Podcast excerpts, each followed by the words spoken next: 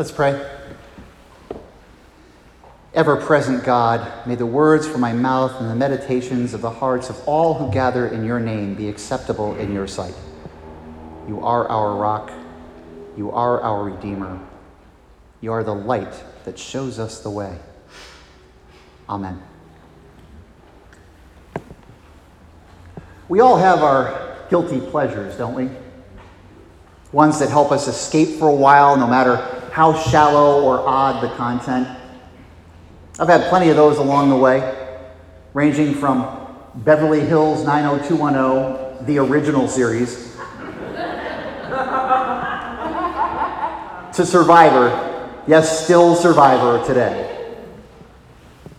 Around the time that the last of our kids arrived on the scene, I got into the NBC show Fear Factor.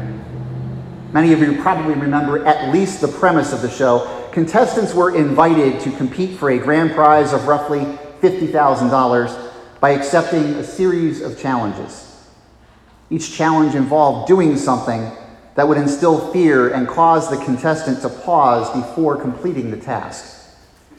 Among some of the more popular uh, tests were eating live insects, getting into a tub filled with snakes, and hanging from a cargo net dangled from a helicopter.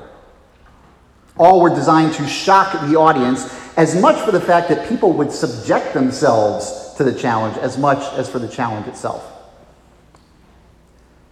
Fear Factor by design created extreme situations.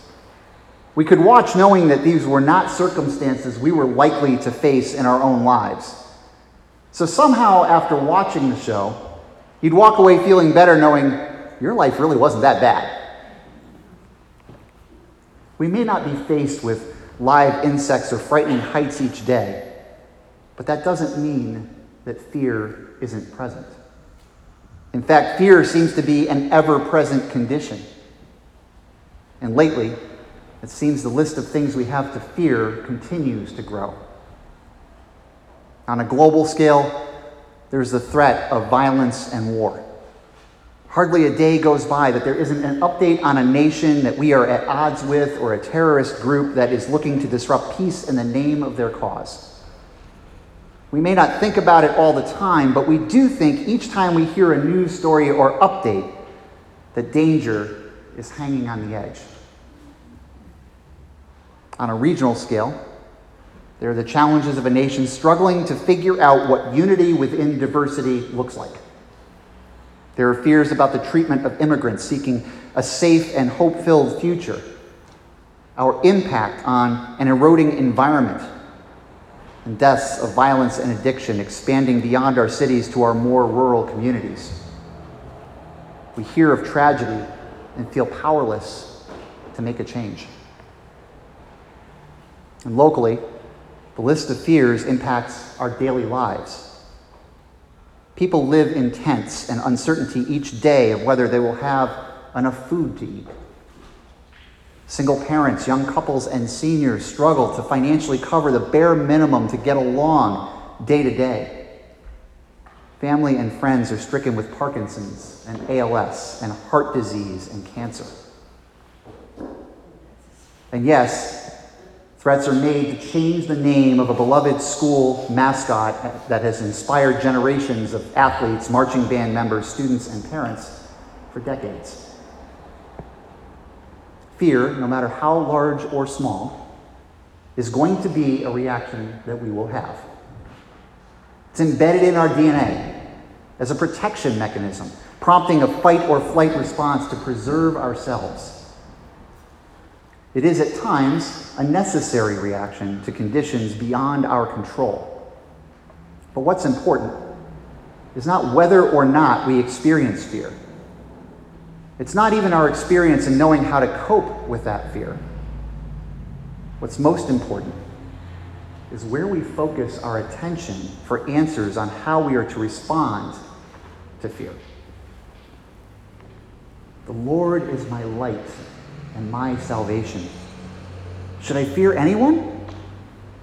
The Lord is a fortress protecting my life. Should I be frightened of anything? The writer of Psalm 27 was faced with plenty of things to be fearful about foes and armies and wars, oh my. The writer had plenty to consider and made it clear where they would seek their answer. They look to the Lord, their God. The same Lord, the same God that created each of us. The same Lord, the same God that loves us unconditionally. The same Lord, the same God that provides the same covenant with us that was provided to the generations ahead of us. A covenant that in times of fear, God will provide us shelter and safety. And because of that covenant, we are wise to place our focus in the same place the psalmist did.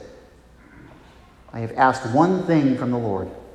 It's all I seek to live in the Lord's house all the days of my life, seeing the Lord's beauty and constantly adoring his temple seeing the Lord's beauty, and constantly adoring his temple. That's the secret to breaking away from fear and heading toward peace. We need to start by seeing the Lord's beauty.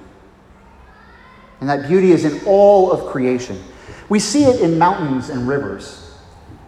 We see it in forests and meadows. We see it on sandy beaches and roaring oceans. And yes, we see it in people. Sometimes we have to look really, really hard, but it's there. God's beauty is in all people, not just the ones we side with, not just the ones who look and think like we do. It's in all people.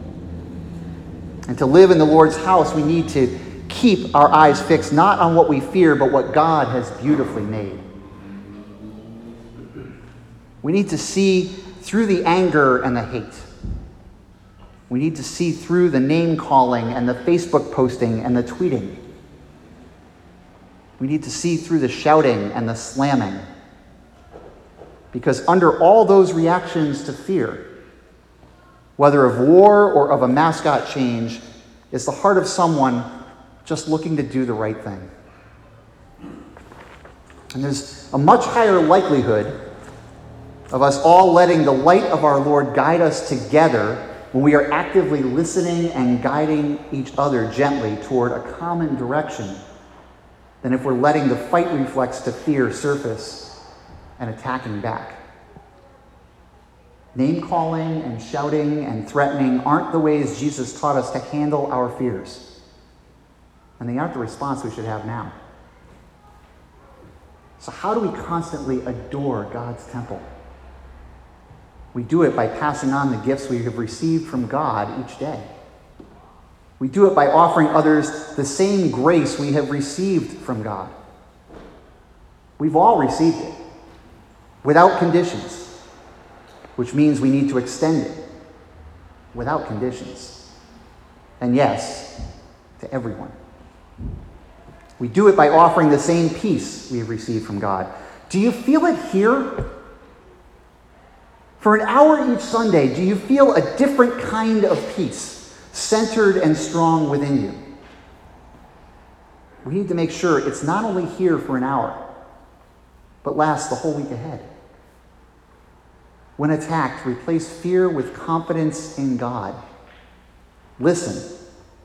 Validate that you've heard the concerns of a person doing the shouting. Bring the level down and calmly question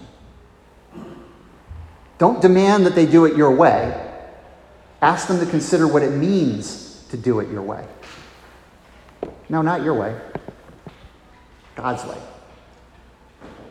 If we're centered on God's way, the rest falls into place. We do it by offering the same love we have received from God. The love that guides us to care about what others care about to not cast aside their views as ignorant or PC or too sensitive, but to accept that their hearts are likely the same place yours is.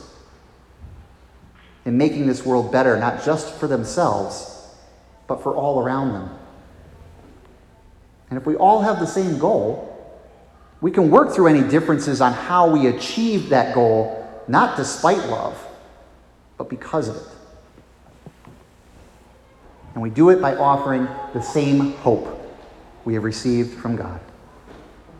The vision, seeing a temple worthy of adoration and praise, is clear when we step away from how we get there and listen for the Lord to guide our steps to get there. Pause and let the quiet center within you settle so there's space to fill yourself with God's vision. Slowly, gently, mercifully, it will fill you and lead you to a place where the shouting and anger can cease and where we can lovingly support each other as a community. God is our light and our salvation. That light shines on a path with a very simple message. We've already received the message to love our neighbor, and that the rest are just details. Now let's remember one more thing that sets aside fear and replaces it with confidence to love others completely. Do not be afraid, I am with you. I have called you each by name. Come and follow me, I will bring you home. I love you and you are